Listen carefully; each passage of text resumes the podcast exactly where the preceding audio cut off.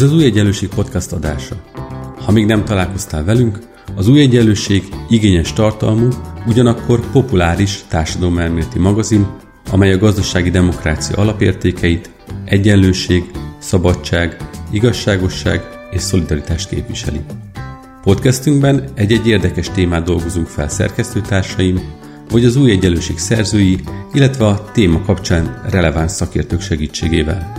Beszélgetünk, vitatkozunk, talán úgy, ahogy te is tennéd, ha itt lennél velünk.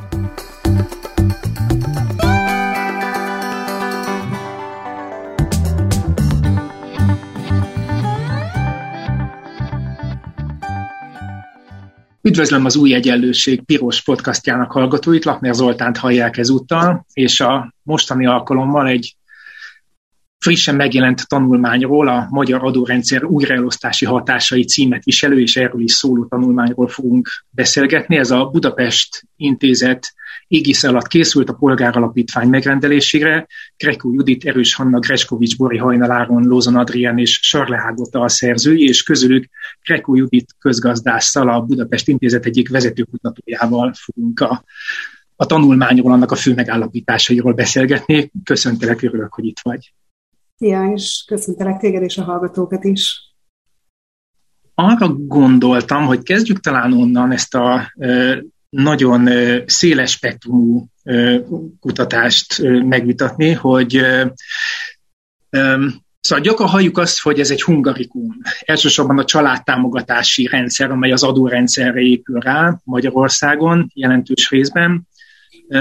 Szóval, hogyha nem egy politikus beszél erről, akinek vagy nagyon jót, vagy nagyon rosszat kell mondania erről a pártállásától függően, hanem egy ezzel a témával foglalkozó kutatónak kell beszélnie arról, hogy milyen a magyar adórendszer, és milyen az ahhoz kapcsolódó ö, családtámogatási, családi adókedvezményrendszer, akkor akkor te mit mondasz, hogy mi ebben a, mi ebben a hungarikum, ha van benne hungarikum, megengeded még, megengeded még azt is hozzáfűzöm, hogy néhány, arról jutott az eszembe, hogy néhány héttel ezelőtt Herzog Mária szociológussal a gyerekvédelmi rendszerről beszélgethettem, és ö, ö, nem csak kutatja, hanem hát tulajdonképpen építi is ezeket a rendszereket, ott, ahol a világban éppen dolgozik, és a védőnői szolgálatról mondta azt ő, hogy Hát ez gyakran egy ilyen magyar sajátosságként mutatják be, de hát közben meg ilyen típusú szolgáltatás nagyon sok országban működik, és ráadásul még működhetne jobban is Magyarországon, és ez elgondolkoztatott arról, hogy hát akkor mit hungarikumnak nevezünk, az lehet, hogy csak így Magyarországon világhírű, és nem, nem önmagában annyira különleges. Szóval van,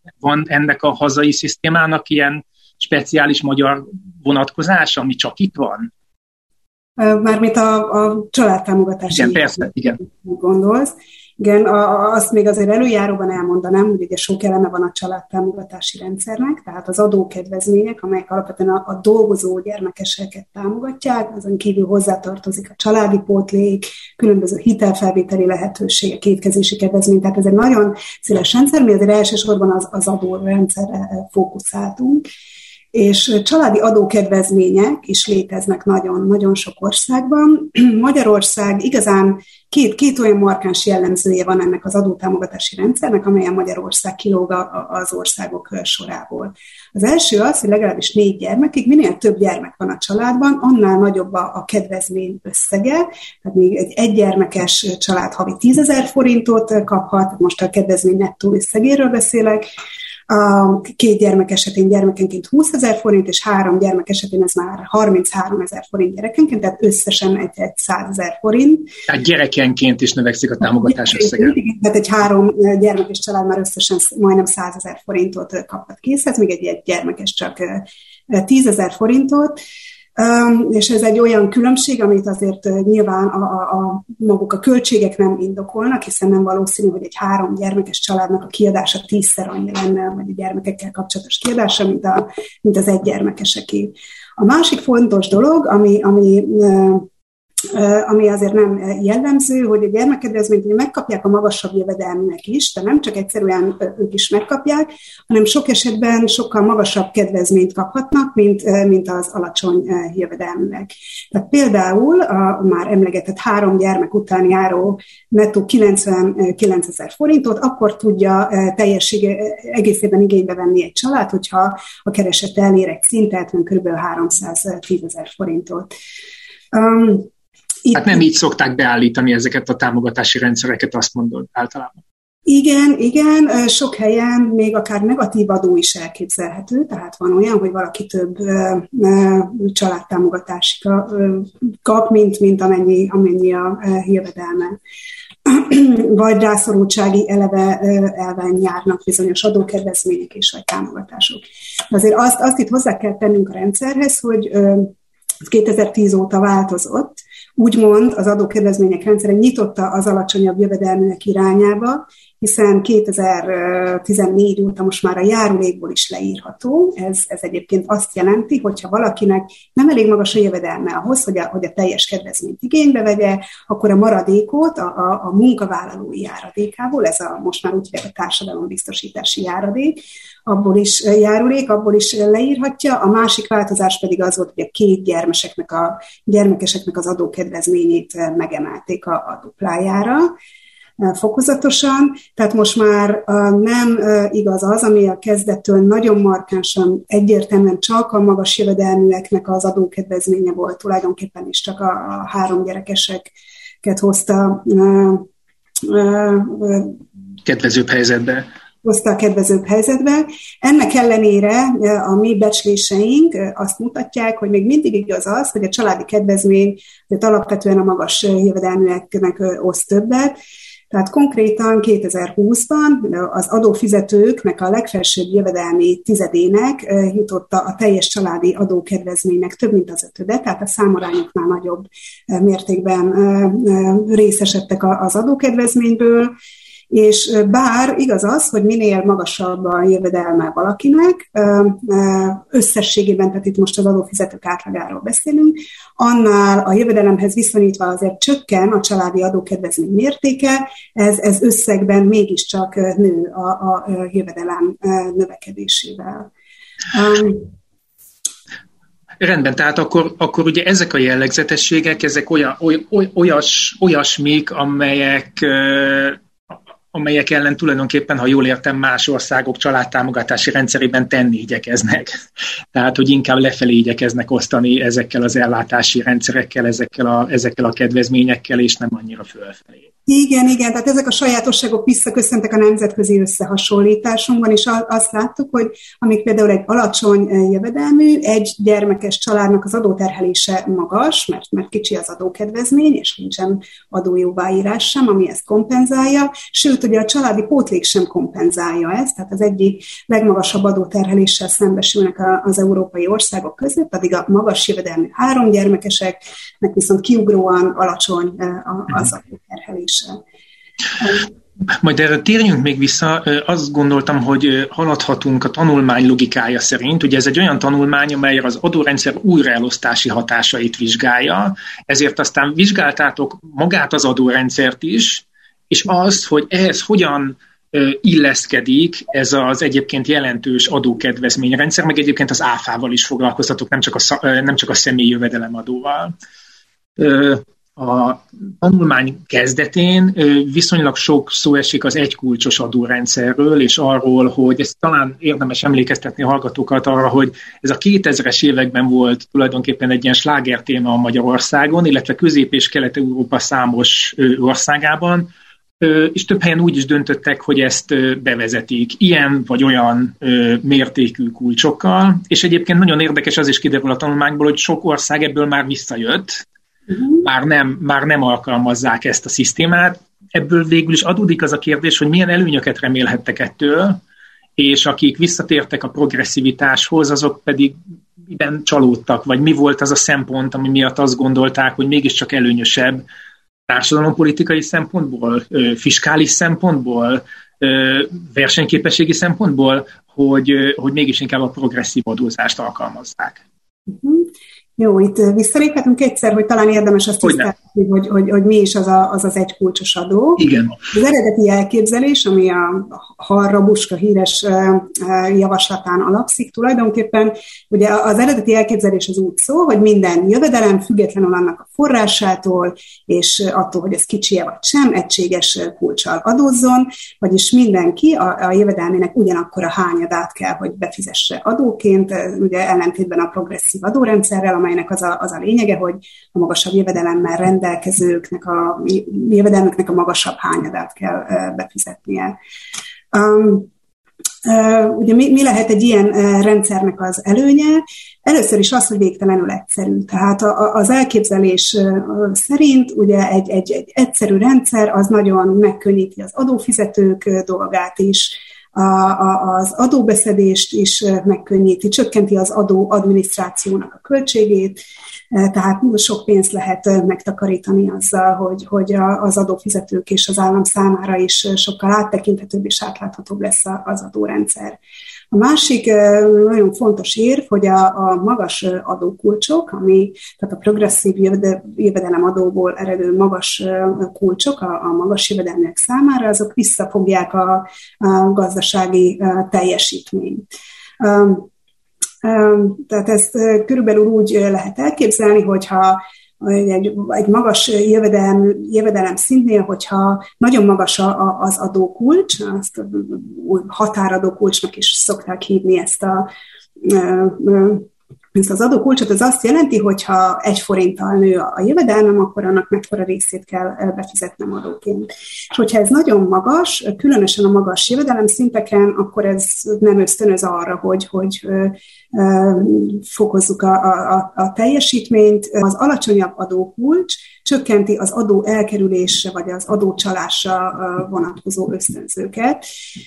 Tehát alacsonyabb kulcs mellett várható, hogy, hogy az emberek kevésbé törekszenek arra, hogy elrejtsék a jövedelmeiket, akár, akár legális módon, akár valamilyen illegális módon, tehát javulhat az adó morális, az adó teljesítés. A másik fontos hatás lehet, hogy nőhet a tényleges gazdasági teljesítmény alacsonyabb adókulcsok mellett, hiszen ha, ha növekszik a, a jövedelem, egy forint jövedelem után, egy forint a több jövedelem után valakinek kevesebbet kell adóként befizetnie, tehát szívesebben fogja növelni a, a, a teljesítményét, szívesebben vállal több munkát, szívesebben vállal el olyan pozíciót, amely többet fizet, ezt úgy mondják, hogy növekszik a, a, a munka kínálat, tehát tényleges gazdasági teljesítmény ösztönző hatása is lehet. Ez a, bocsánat, muszáj megkérdezem, hogy ez a lehetőség, ez mennyire valószínű. Tehát, hogy ha én el tudom titkolni a jövedelmemet, akkor lehet, hogy nem csak a 30%-os adókulcs elől, hanem a 15%-os elől is szívesen eltitkolom, mert már a technikát akkor ismerem. Másrészt ugye ez a munka ellenösztönző hatás, ez mint hogyha azzal kalkulálna, hogy én korlátlanul tudom növelni a munka teljesítményemet a végtelenségig, és hogy hát ha ebben engem csak az adórendszer akadályoz, akkor hogyha lejjebb veszik az adókulcsot, akkor én még többet dolgozom, de hát ez nem biztos, hogy így van, mert más dolgok is meghatározzák azt, hogy mennyi munkát fejtek ki. Uh-huh. Természetesen vannak azért olyan empirikus eredmények és becslések, amelyek arra utalnak, hogy mindkét hatás azért létező hatás, tehát a, a, egy, egy bizonyos ponton túl az adóteher növelése az, az, az, az hátrányos lehet, csökkentheti az adóbevételt, ténylegesen is visszafoghat a, a, a, a, a, visszafoghatja a munkavállalást, és, és ténylegesen növelheti az adóelkerülést.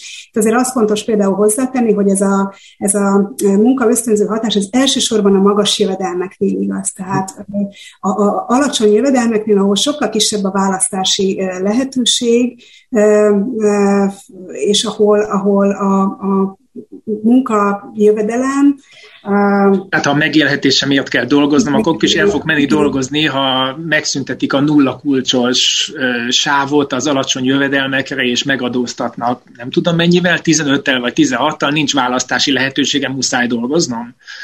Igen, igen, így van, viszont a magasabb jövedelem szinten, ahol már olyan magas a jövedelem, hogy az bőven fedezi a, a megélhetési költségeket, ott ö, fontosabbá válhat a szabadidő kérdése és egyéb választási szempontok, tehát könnyebben mérlegelnek a, a, az emberek, és tényleg empirikus mikroadatokon vonatkozó tanulmányok is azt, azt mutatják, hogy ez a, ez a hatás, amit amit úgy hívnak, hogy a munka kínálat rugalmassága, vagy hogyha az adóbevételekről beszélnek, nem megkülönböztetve az adóelkerülést és a, és a, és a tényleges munkakínálati hatások, az adóalap rugalmassága, tehát hogy ez, ez, egy, ez egy létező és empirikusan is alátámasztott fogalom. Az, hogy ennek mi a szintje, és hogy mi az a mi az az optimális kulcs, vagy mi az az adókulcs, ami mondjuk maximalizálja a, a, az adóbevételeket, és vagy a, a munkakínálat, ugye ez, ez egyáltalán nem egyértelmű, és persze nagyon függ tértől és időtől, és nagyon, nagyon sok más tényezőtől.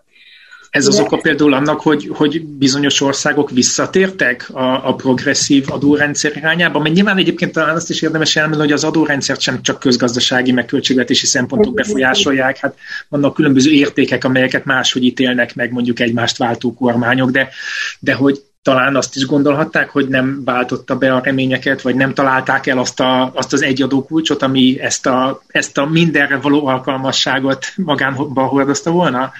Igen, itt, itt, itt több dolog van. Az egyik, amit említettél, hogy az, hogy ez mennyire vált igazzá, ugye az, az nem egyértelmű. Először is voltak empirikus eredmények, de hogy ennek mekkora a jelentősége, hogy ez mennyit fog hozni a jövök, növekedésben, az már, már előzetesen sem volt egyértelmű, és utólag azért nehéz értékelni, mert ezeket az adórendszereket általában egy, egy nagy reformcsomag keretében vezették be.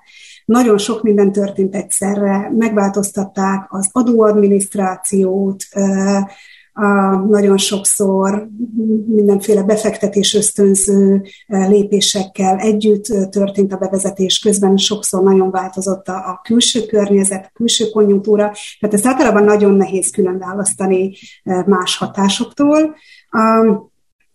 De például ugye a szokás példaként emlegetni Oroszországot, 2001-ben vezették be az egykulcsos jövedelemadót, és ez egy újabb nagy lökést adott ennek az egykulcsos forradalomnak. Nagyon sok ország csatlakozott, közép-kelet-európai ország utána a, a, a, a klubhoz, és ott kiszokták emelni, hogy 25%-kal emelkedtek az adóbevételek már az első évben, annak ellenére, hogy, hogy nagyon csökkent a, a felső kulcs, és még az adójóváírást is kiszélesítették, erről majd mindjárt szeretnék még egy-két szót mondani. Ugyanakkor sok tanulmány megmutatta, hogy egyrészt az, hogy növekedtek az adóbevételek, gyors volt a növekedés, ez nem kis részben a, a, külső feltételeknek volt köszönhető, tehát Oroszország gazdaságát egy konjunktúra jellemezte, ami magát az adóteljesítés, meg az adómorált illeti, ott viszont nagyon fontos szerepe volt annak, hogy az adóadminisztrációt megváltoztatták, tehát nőtt az adóbeszedés hatékonysága, javult az adóteljesítés, de ez nem szigorúan az egykulcsos rendszernek köszönhető. És ami a másik kérdésedet illeti, hogy az természetesen fontos, hogy az egykulcsos adót egyáltalán nem lehet kizárólag szakmai alapon értékelni, hiszen lehet azt értékelni, hogy hogyan hatott a növekedésre, a munkakínálatra, a, a ténylegesen hogyan változtatta az adómurát, az adóbevételeket, viszont ugye egy fontos eleme az egykulcsos adónak, hogy gyakorlatilag lemond arról, hogy a társadalmi szolidaritást bármilyen módon az adórendszerben érvényesítse, hiszen az alacsony jövedelmek is ugyanannyit fizetnek a, a jövedelmeik után, mint a, mint a magas jövedelműek. Úgyhogy a nemzetközi tapasztalatok pedig azt mutatták, hogy, hogy az, hogy mennyit hozott a, a konyhára, az nem, nem teljesen egyértelmű, azért ellentmondásosak a, a, az empirikus eredmények. Valószínűleg van a, javult a, az adóteljesítés, csökkent az adóelkerülés, és nőtt a munkakínálat, viszont ennek a hatása és a nagyságrendje egyáltalán nincs egyetértés. Az viszont tény, hogy mindenhol növelte az egyenlőtlenségeket, úgyhogy sok Mhm. Itt játszik azt hiszem szerepet mindaz, amivel még foglalkoztak ebben a tanulmányban, tehát hogy például egy gyerek után járó adókedvezmény hogyan kapcsolódik ehhez, vagy például most az előbb már említetted az adójóváírást, mert ha jól értem, és van ilyen táblázatotok is a tanulmányban, az ritkaságnak számít, hogy a legalacsonyabb jövedelműekre ne vonatkozzon vagy egy adójóváírás típusú el, eljárás, vagy, vagy egy nulla kulcsos legalsó adó, és e, talán azt is érdemes megvilágítani, hogy miért nem mindegy, hogy egy nulla kulcsos alsó sávról, vagy egy alacsony alsó kulcsról beszélünk, vagy, vagy adójóváírásról. Uh-huh. Ugye nálunk ezt kivezették, amikor 2011-től ezt a nálunk ö, ö, rendszerbe állított, akkor még 16, most 15 százalékos egykulcsos SZIA-t bevezették. Ez nagyon fontos, amit mondasz, és el, elfelejtettem az elején mondani, hogy már az eredeti elképzelés, az eredeti egykulcsos adós javaslat is tartalmazott egy olyan adómentes határt, ami után nem kell adót fizetni. Ez tulajdonképpen azt jelenti, hogy az egykulcsos adó mellett is lehetséges progresszivitás. Egyáltalán nem mond ellent a, a progresszivitásnak az egykulcsos adó, sőt, kifejezetten az alacsony jövedelmek adóterhének a mérséklésére, ez erre javaslatot is tettek a az a, a, a, eredeti, az egykulcsos adó eredeti kidolgozói, és a legtöbb országban, ahol bevezették az egykulcsos adórendszernek valamilyen formáját, ott, ott megtartották tényleg ezt, a, ezt az egykult, vagy, vagy egy jövedelemsávot, egy adómentes jövedelemsávot, vagy egy adójóváírást. Amikor volt ez az adó, egykulcsos forradalom, akkor a Grúzia volt például egy, egy olyan ország, amelyik nem tartotta meg az adójóváírást, vagy, vagy adómentes jövedelemhatárt, aztán később Bulgária és Románia, az összes többi országban létezik valamiféle ilyen adókönnyítés, és a, a különbséget még kérdezte be kettő között. Igen, a különbséget pontosan. Uh-huh. Tehát az egy kulcs, a, a adómentes uh, jövedelemhatár, vagy adómentes sáv, vagy nulla kulcsos sáv, az azt jelenti, hogy, hogy a jövedelemnek az első x forintjára nem kell adót fizetni egyáltalán. Tehát van mondjuk az első 200 ezer forint, ami után nem kell adót fizetni, és a, a többi eleve a személyi jövedelemadót, ezt az egyetlen kulcsot csak a e fölött, a határ fölött lévő jövedelmekre kell fizetni. Ugye ennek a rendszernek az a, az a hátránya, hogy ezt az adókedvezményt tulajdonképpen a magasabb jövedelműek is kapják, akiknek... Hát a magasabb jövedelmek sem fizetnek az első 200 ezer forintjuk után adót. Forintjuk után adót, ami, ami azzal jár, hogyha tőlük adott, adót szeretne beszedni a, a az állam, akkor magasabb adókulcsot kell, hogy kivessen azért, hogy ezt, a, adó, ezt az adóbevételt ezt elérje. És ezt a hibát próbálja orvosolni az adójóváírás, ami csak az alacsony jövedelműeknek adja meg ezt, a, ezt az adókedvezményt. Ez konkrétan úgy éri el, hogy van egy maximális összege az adójóváírásnak, és ahogy mondjuk, hogyha a minimálbér adómentes, akkor ez tételezzük fel, hogy 200 ezer forint, és ahogy a nő, jövedelem nő, egyre távolodik a minimálbértől, úgy csökken az adójóváírásnak az összege, és egy, egy bizonyos jövedelemhatárnál teljesen el is tűnik. Tehát a magas jövedelműek már nem kapják meg ezt a kedvezményt, ők a teljes jövedelmük után kifizetik ezt a, a, egy, egy a, egy kulcsal, tehát a, az adónak a, az összegét. Mondjuk a 10 tehát ez kifejezetten csak az alacsony jövedelműekre vonatkozó kedvezmény voltak éppen arról van szó.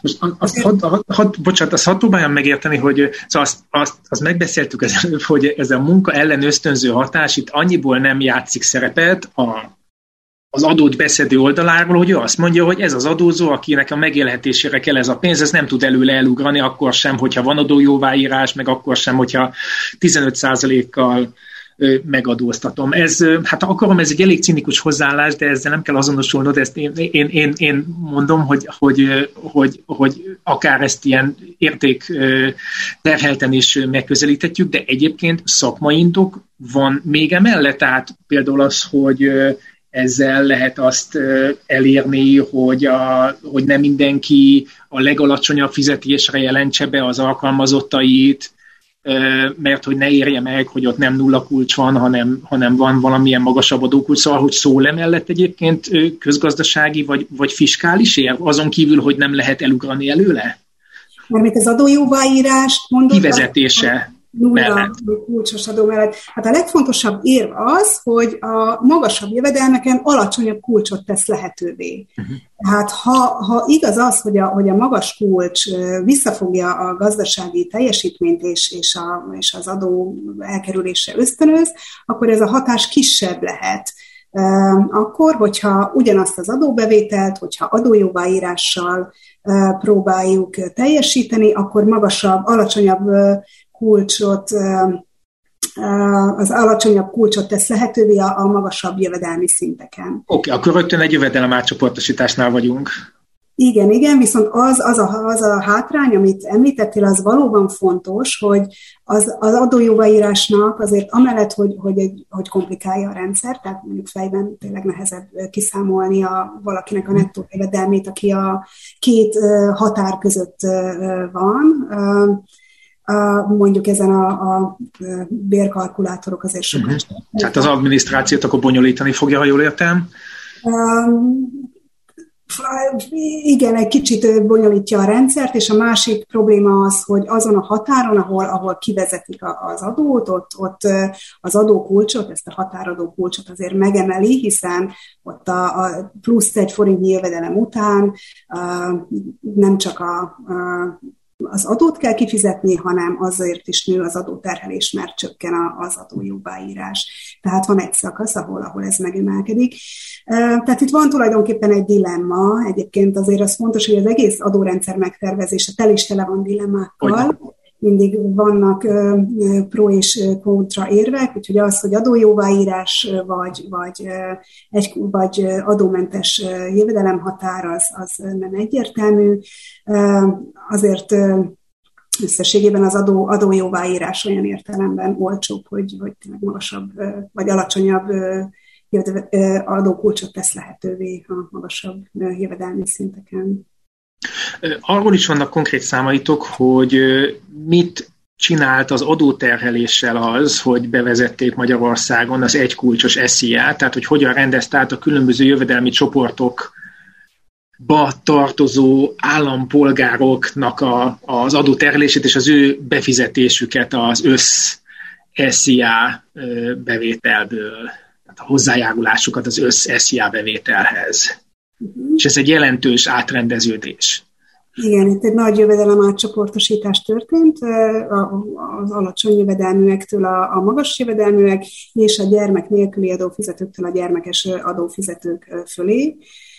Konkrétan az átlagbér alatt keresők, akiknek nem volt gyerekük, gyakorlatilag mind, mind rosszul jártak. Azt azért fontos hangsúlyozni, hogy, hogy az átlagbér az adófizetők adófizetők között a 8. decilisben, 8. Tized, jövedelmi tizedben van, tehát viszonylag magasan. A, a minimálbért keresőknek az adóterhelése csak nem 18% ponttal nőtt 2018, 2010 óta. Az átlagbér felett keresőknek érdemben csökkent az adóterhelésük, a gyermeket, gyermekes adófizetőknél pedig ugye az adó teherváltozás alapvetően attól függött, hogy, hogy milyen a, a, a jövedelmük.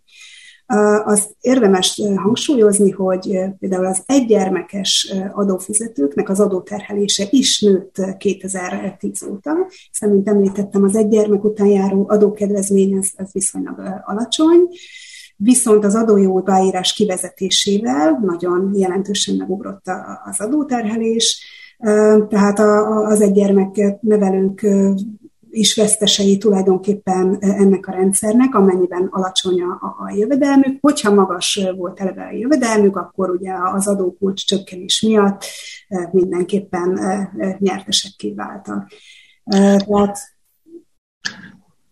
ezzel utaltál arra rögtön, hogy ugye itt is igaz az, amit, a, amit korábban így az egykulcsos adott bevezető országok kapcsán mondtál, hogy egy csomó dolgot egyszerre csináltak. Itt is ugye az egykulcsos esziával egyidejűleg vezették be a, ezt a fajta családi adó kedvezményt, és ez rögtön ugye komplikálja a szituációt, mert nem csak az egykulcsos adó rendezi át a jövedelmeket, hanem ennek az adókedvezménynek is van egy, van egy, egy újraelosztást befolyásoló hatása, és az is nagyon fontos, amit mondtál, hogy például az egygyerekesek egyáltalán nem járnak automatikusan olyan nagyon jól ebben a, ebben a hungarikumnak beállított rendszerben, ha jól értem, hanem a, az igazi nagy újraelosztási hatás az a több gyermekeseknél van, sőt inkább a három és több gyermekeseknél valójában? Igen, igen, igen. Tehát valójában a legnagyobb nyertesek, vagy a, a magas jövedelmű három gyermekesek azt találtuk, hogy, hogy a teljes családtámogatás, teljes családi adókedvezmény, tehát a, a költségvetésből kieső összegnek csak nem az egy tizede megy a felső jövedelmi tizednek a három gyermekes adófizetőire, holott ők az összes gyermekes adófizetőnek csak a két százalékát. E, e, e, ez az, hogy 22 ezer család hívja le ezt a, igen, igen. ennek az összegnek a 10 százalékát, ez engem melbe vágott ez, a, ez az összevetés, őszintén szóval, és sosem láttam még ilyen számokat. E, igen, igen, ez, ez valóban meglepő. Tehát ugye a, a a rendszer alapvetően a, azoknak kedvez, akiknek magas a jövedelmük, és sok gyerekük van. Ők, ők a legnagyobb nyertesek, hiszen az adókedvezmény három gyermek után már kifejezetten magas, és teljes, teljes mértékben nem is lehet alacsony jövedelem mellett igénybe venni. Azt jól értettem a tanulmány alapján, hogy a jövedelemadót fizetők egy negyede veszi igénybe a családi adókedvezményt. Igen, igen, igen. Nem nagyon kevés, csak, a, csak az adózóknak az egynegyede nevel gyermeket? Nem, ez nem, hogyan nem, lehetséges? Fontos hangsúlyozni, és ezt le is írtuk a tanulmányban, hogy itt nem tudjuk, hogy ez pontosan hány családot érint, hiszen az adókedvezményt az elképzelhető, hogy csak az egyik fél veszi igénybe. Az is lehet, hogy a, a két fél, hogy megosztja egymást között. De az is lehet, hogy csak az egyikük veszi igénybe, sőt, hogyha ha az egyikük igénybe tudja venni, akkor tulajdonképpen nincs is igazán értelme megosztani az adókedvezményt. Az a tény, hogy összességében a családi adókedvezmény nem változtat sokat a, a, az adórendszer egykulcsos jellegén, az, az abból adódik, hogy eleve csak, ahogy mondtad, az egynegyede az adófizetőknek érvényesít adókedvezmény, de a másik, hogy, hogy az érvényesítőknek is a, a körülbelül csak nem a fele egy, egy gyermek után, amit beszéltünk, hogy ez, hogy ez egy viszonylag alacsony kedvezmény, a, még a minimálbér szintjén is, meg is csak kevesebb, mint az 5%-át teszi ki, és a, és a három gyermek után pedig a, a gyermekes adófizetőknek közül csak minden hatodik veszi igénybe az adókedvezményt. Mennyit korrigál akkor ez a rendszer? Mert ha jól értem, ugye itt kedvezményezik a három és több gyerekeseket, de úgy van beállítva a rendszer, hogy azt, tud igaz, azt tudja a teljes adókedvezményt igénybe venni, akinek a jövedelme is magas, és akkor itt azért adekvátnak tűnik az a kérdés, hogy van egy egykulcsos személyjövedelem adó, azt valamilyen, az valamilyen módon interferál ezzel a családi adókedvezménnyel, de végül is akkor ez a szisztéma mennyire írja fölül az egykulcsos adónak az elosztási hatását? Mennyiben befolyásolja ezt? Összességében nagyon keveset változtat az adórendszer elosztási hatásán, tehát ezt úgy kell érteni, hogyha, hogyha az összes adófizetőt sorba rendezzük, azokat is, akik igényelnek családi adókedvezményt, azokat is, akiket nem, és jövedelmi tizedekbe rendezzük őket, akkor, akkor azt találjuk, hogy, hogy a, a, a és megnézzük, hogy az összes adófizetőből képzett jövedelmi tizedeknek mekkora az adóterhelése, akkor azt találjuk, hogy nagyon kicsi, körülbelül olyan másfél százalék van mi különbség van a legkisebb és a, és a legmagasabb adóterhelés között. Tehát annak ellenére, hogy azért annyiban pontosítanám a, a, az előző megállapítást, hogy, hogy különösen mióta a járulékból leírható, egyes adófizetőknek alacsonyabb jövedelem mellett akár gyakorlatilag nullára csökkenhet az adó terhelése, tehát például egy alacsony jövedelmű három gyermekes adófizető gyakorlatilag a, nullára csökkentheti az adóterhelését. Az egyébként még minket is meglepett, és nincs is talán annyira a köztudatban, hogy az egy gyermekeseknek az adóterhelése az kifejezetten nőtt 2010 után, ha, ha alacsony jövedelmű is a, a, a család egyszerre. És ugye sokszor fölmerül itt az, a, az, a, az érv, hogy a, ez a családtámogatási rendszer, vagy ez a családi adórendszer a gyermekek számának a születését is próbálja elősegíteni.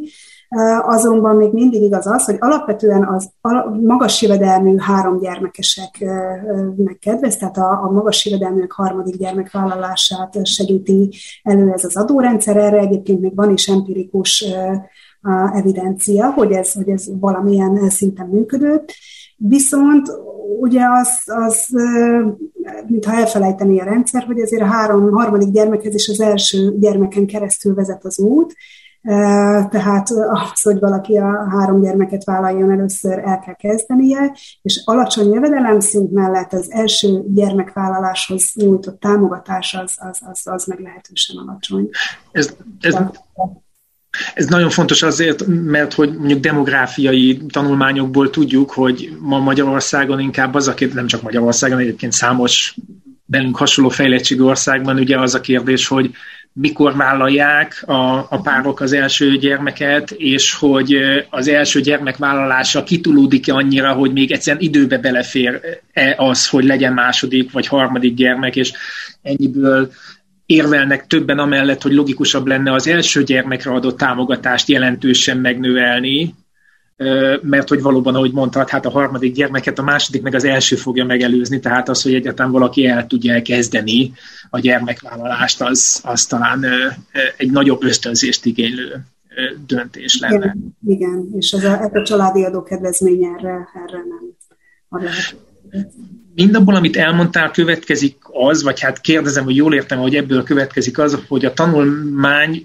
tulajdonképpen explicite kimondja, hogy az alacsonyabb jövedelműeket százalékosan terhelő adó mennyiség, tehát amennyit az ő jövedelmükből levonnak, az tulajdonképpen több, mint amennyit a magas jövedelműektől levonnak. Igen, van a tanulmánynak egy ilyen következtetése, ezt viszont nem egyedül a személyi jövedelemadó a elosztási hatásából vontuk le ezt a következtetést, hanem emellett figyelembe vettük a, a, az áfát is. Ugye az áfát azt, azt mi, mint vásárlók kifizetünk, mint vevők minden egyes vásárláskor, végső soron mi fizetjük meg, és a összességében jóval nagyobb is az az összeg, amit a költségvestés áfaként beszed, mint, mint, a, mint a, amit személyi jövedelemadóként. És ugye azt találtuk, hogy a alacsony jövedelműek a jövedelmüknek nagyobb hányadát fizetik be áfaként, mint a, mint a magas jövedelműek. Ez de önmagában még nem egy olyan nagyon meglepő dolog, ez, ez a, a legtöbb országban így van, és empirikusan is, is meg lehet mutatni. Abból adódik alapvetően, hogy a alacsonyabb jövedelem szint mellett, tehát abban kisebb, az emberek a jövedelmüknek egy kisebb részét tudják megtakarítani, majdnem az egészet elfogyasztják. Tehát, hogyha az adóbevételt a, a jövedelemhez viszonyítjuk, ebből az következik, hogy, hogy magasabb lesz a, a, az áfának a jövedelemhez viszonyított aránya, még akkor is, hogyha az áfa kulcs az, az, az teljesen egységes. Um, tehát ez, ez a rendszer, mint említettem, ez más országokban is többé-kevésbé hasonlóan működik. Nálunk ugye alapvetően azért magas az áfa kulcs, tehát ennek a, ennek a hatása ennek az adónak viszonylag magas. Azért általánosságban igaz az, hogy a, hogy a, hogy a magas jövedelműeknek mondjuk a fogyasztási rátája jellemzően az életen át alacsonyabb, mint, mint az alacsony jövedelműeké. Ugye nagyon fontos a, az öröklésnek a szerepe, az emberek nem fogyasztják el teljes életük során az összes jövedelmüket, sokat örökítenek az utódaikra, van kavat jövedelmük, más egyéb jövedelmük a vagyonuk után, nem vehetnek föl korlátlanul hitelt, tehát egy csomó olyan tényező az ellen hat, hogy, hogy tulajdonképpen teljesen tudják simítani a, a, az emberek a, a fogyasztásukat, tehát még ha ezt az életpályán hatást figyelembe vesszük, akkor is igaz a, a, az áfának a, a regresszivitása. És hogyha ehhez a figyelembe vesszük azt, hogy a magas jövedelműek kevesebb áfát fizetnek a jövedelműek után, viszont nagyjából ugyanannyi személyi jövedelemadót, ebből arra következtetünk, hogy, hogy, hogy összességében az alacsonyabb jövedelműek több adót fizetnek a jövedelmeik után. Egy durva becslést adtunk erre. A legfelső jövedelmi tized háztartásának a tagjai kb. 6-8% ponttal fizetnek kevesebb adót a jövedelmeik után, mint az alacsony, a legelső jövedelmi tized háztartásai. Én, azt hiszem, az is újdonság, hogy, hogy egy ilyen számban próbálták kutatók ezt megfogalmazni, mert a, a hatás irányáról talán valami fogalmunk lehetett, de én még ezzel a, ezzel a konkrét ö, ö, százalékos arányal korábban nem találkoztam, ennyiből is szerintem nagyon fontos, hogy ez a kutatás elkészült. És tulajdonképpen a végén, ö, hát arra kérdeznék rá, hogy ugye ez fontos tudni, hogy a tanulmány maga is azt mondja magáról, hogy ez nem egy tanácsadó szöveg, ő nem javaslatokat akar tenni, de engedd meg, hogy azért egy kicsit ezt megkapargassam annyiból, hogy egyrészt pont itt az áfa résznél van egy mondat, ami arra utal, hogy a szerzők nem a kedvezményes áfakulcsokat tartják preferálandó eszköznek, és a legutolsó mondata a tanulmánynak az mintha a, a, abba az irányba mutatna, hogy, hogy akik ezt írtátok, azok mégiscsak a progresszív jövedelemadót tartanátok egy fontos beavatkozási iránynak, vagy ehhez hozzáteszem azt, hogy persze nem csak az adórendszeren keresztül lehet újraelosztást befolyásolni, hanem hát a jól célzott szociális ellátásokkal is. Szóval mind, mind hogyha ebből hangsúlyozom, hogy tiszteletben tartom, hogy ez nem egy, nem egy javaslattevő ö, anyagként íródott, de azért ebből mégiscsak kirajzolódik valami, valami olyan irány, amit, amit mint közgazdászok bejárhatónak véltek. Uh-huh. Kezdjük esetleg a, a kedvezményes áfakulcsokkal először, és, és onnan... Ez amúgy is egy sláger téma a, a jelenlegi hónapokban. Hogy ez miért szokott fölmerülni, vagy miért kerül elő ez a javaslat? Ugye az az, az, az alapvető ér, hogy a, hogy az alacsony jövedelem mellett, az alacsony jövedelmű emberek fogyasztásában ugye az alapvető létszükségleti cikkek, élelmiszerek, energia sokkal nagyobb szerepet töltenek be, tehát a, a jövedelmük arányában többet fordítanak erre a, a, a szegény háztartások, mint, mint a magas jövedelműek és ezért, hogyha csökkentik ezeknek a termékköröknek az áfáját, pont a, a legszegényebbeken lehet segíteni, és progresszívvá válik maga a, a, az áfa, áfa rendszer. Több tanulmányt is idézünk, amelyek arra utalnak, hogy egyrészt ez így van, tehát tényleg progresszívvé lehet tenni a, a, az áfa rendszert, azzal, hogyha ezeket a termékeket kedvezményes kulcsal adóztatják, de nagyon drágán.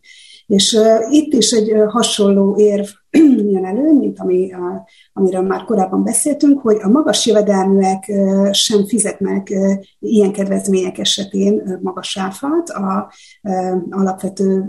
Hát ők is vesznek kenyeret, és akkor ők is alacsony áfakulcsal fogják ezt vásárolni. Sőt, amíg igaz az, hogy a magas jövedelműek a jövedelmük még csak egy kisebb részét fordítják kenyérre, forintban még többet is vásárolnak jellemzően ezekből a cikkekből, tehát még, még összességében több támogatási is kapnak. Ez az egyik érv, a másik pedig az, hogy az a, az a kérdés, hogy egy áfacsökkentés esetén ez a fogyasztói árakban milyen mértékben és mennyi idő alatt jelenik meg, az, az, az elég bizonytalan befolyásolja sok minden az alapvető piaci helyzet, nem, nem mindig könnyen előrejelezhető, tehát nem biztos, hogy olyan mértékben és olyan gyorsan eljut a, a fogyasztókhoz ez, a, ez az áfa, és ezért mondtuk azt a következtetést, hogy ennek ellenére egyébként minden, azért a legtöbb ország használ valamiféle kedvezményes kulcsokat, és nyilván azért meglévő kedvezményeket megszüntetni is, is, egy, is egy nagyon nehéz dolog, de azért azt gondoljuk, hogy ezeket célszerű a leg, legszükségesebbekre, vagy a leg, legminimálisabb körre szorítani, de, de azért igazán ehelyett az lenne a, legjobb, hogyha ha valaki korrigálni szeretné ezt a regresszivitást, amit, amit megfogalmaztunk, akkor azt leginkább progresszív jövedelemadóval és vagy, vagy támogatásokkal lehet megtenni, és a, a kérdésednek a, a második részére áttérve, tehát meg azért sem fogalmaztunk meg javaslatokat, mert azért egyrészt azt mondtuk, hogy, hogy ez, ez az alapvetően értékválasztás kérdése is, hogy, hogy egyes jövedelmi csoportok a jövedelmüknek a hány százalékát fizessék be. Adóként, létezhet olyan elképzelés, hogy a adórendszernek szolidáritást kell megvalósítania, a, a, és a magasabb jövedelműek járuljanak hozzá a terhekhez nagyobb mértékben, vagy ugye az egykulcsos jövedelemadó hívei szerint mindenki fizesse be a jövedelmének egy ugyanakkor a hányadát, de azért az tény, hogy amellett sokkal kevesebb érvet lehet felsorakoztatni, hogy a, hogy a magas jövedelmének, a jövedelmüknek egy kisebb hányadát fizessék be jövedelemadóként, Persze létezhet olyan ár is, hogy fizessen forintban mindenki ugyanannyit, vagy fizessen az igénybe vett szolgáltatások alapján, de azért alapvetően az, hogy, hogy a jövedelmük nagyobb részéről mondjanak rá az alacsonyabb jövedelműek, az azért egy sokkal kevésbé nehezebben indokolható elv, de ami még ami ennél is fontosabb, és ami a célunk is volt, hogy, hogy ez valószínűleg nincsen benne a köztudatban annyira, és nem feltétlenül egyezik a, a, a, a, az emberek, tehát a közakarattal. És, nem hogy... ismerik magát a szisztémát, és ezért nem tudják, hogy ez történik. Igen, igen, és hát nem, nem feltétlenül ezt, ezt figyelembe véve nem, nem biztos, hogy, hogy mondjuk az emberek többsége ugyanígy szavazna erre a, a rendszerre, vagy, vagy ezt, ezt tartaná a kiválatos elosztási rendszernek, mint mint ennek a, ennek a tudatában. Tehát, hogy ezt, ezt a rendszert, ezt az elvet elfogadva, vagy ha ezt elfogadjuk, akkor, akkor igen, az szükséges, hogy valamiféleképpen az személyi jövedelemadó rendszer ezt, ezt tudja korrigálni, mindenek előtt adójóváírással, vagy, vagy egy adó adómentes sávval, vagy adójóváírással, ami csökkenteni az alacsony jövedelműeknek az egyébként kiugró adóterhelését, amiről, amiről szintén írtunk a tanulmányba, hogy, hogy ebben is teljesen az élen vagyunk az európai országokban, és vagy egy második kulcs bevezetésével. Viszont még amellett, hogy, hogy amit még fontos szintén elmondani, hogy, hogy itt ugye beszéltünk arról, hogy itt van egy értékválasztás, ami, ami, amit, amit meg kell tenni, viszont még adott értékválasztás mellett is, ugye az, hogy mondjuk konkrétan hol kell bevezetni adójóváírást, mekkorát, hány forintnál, második kulcs, nem második kulcs, tehát ez, ehhez mind még, egy, hogyha van egy adott, adott jól, jól leírható preferencia, akkor is sok-sok számolást igényel, ilyen értelemben, ami mi tanulmányunk egy első lépés lehet, vagy, vagy, egy, vagy egy elemét az elosztásra fókuszáló tanulmány.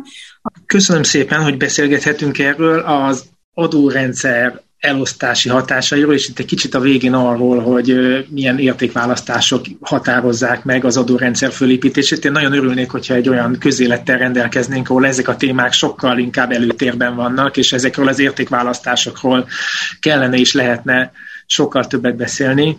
Krekó Juditnak, a Budapesti Intézet vezető kutatójának köszönöm, hogy velünk volt. Én is nagyon szépen köszönöm a beszélgetést és a hallgatókat pedig arra kérem, hogy jövő héten is tartsanak velünk. Köszönöm szépen a figyelmet, Lakner Zoltánt hallották.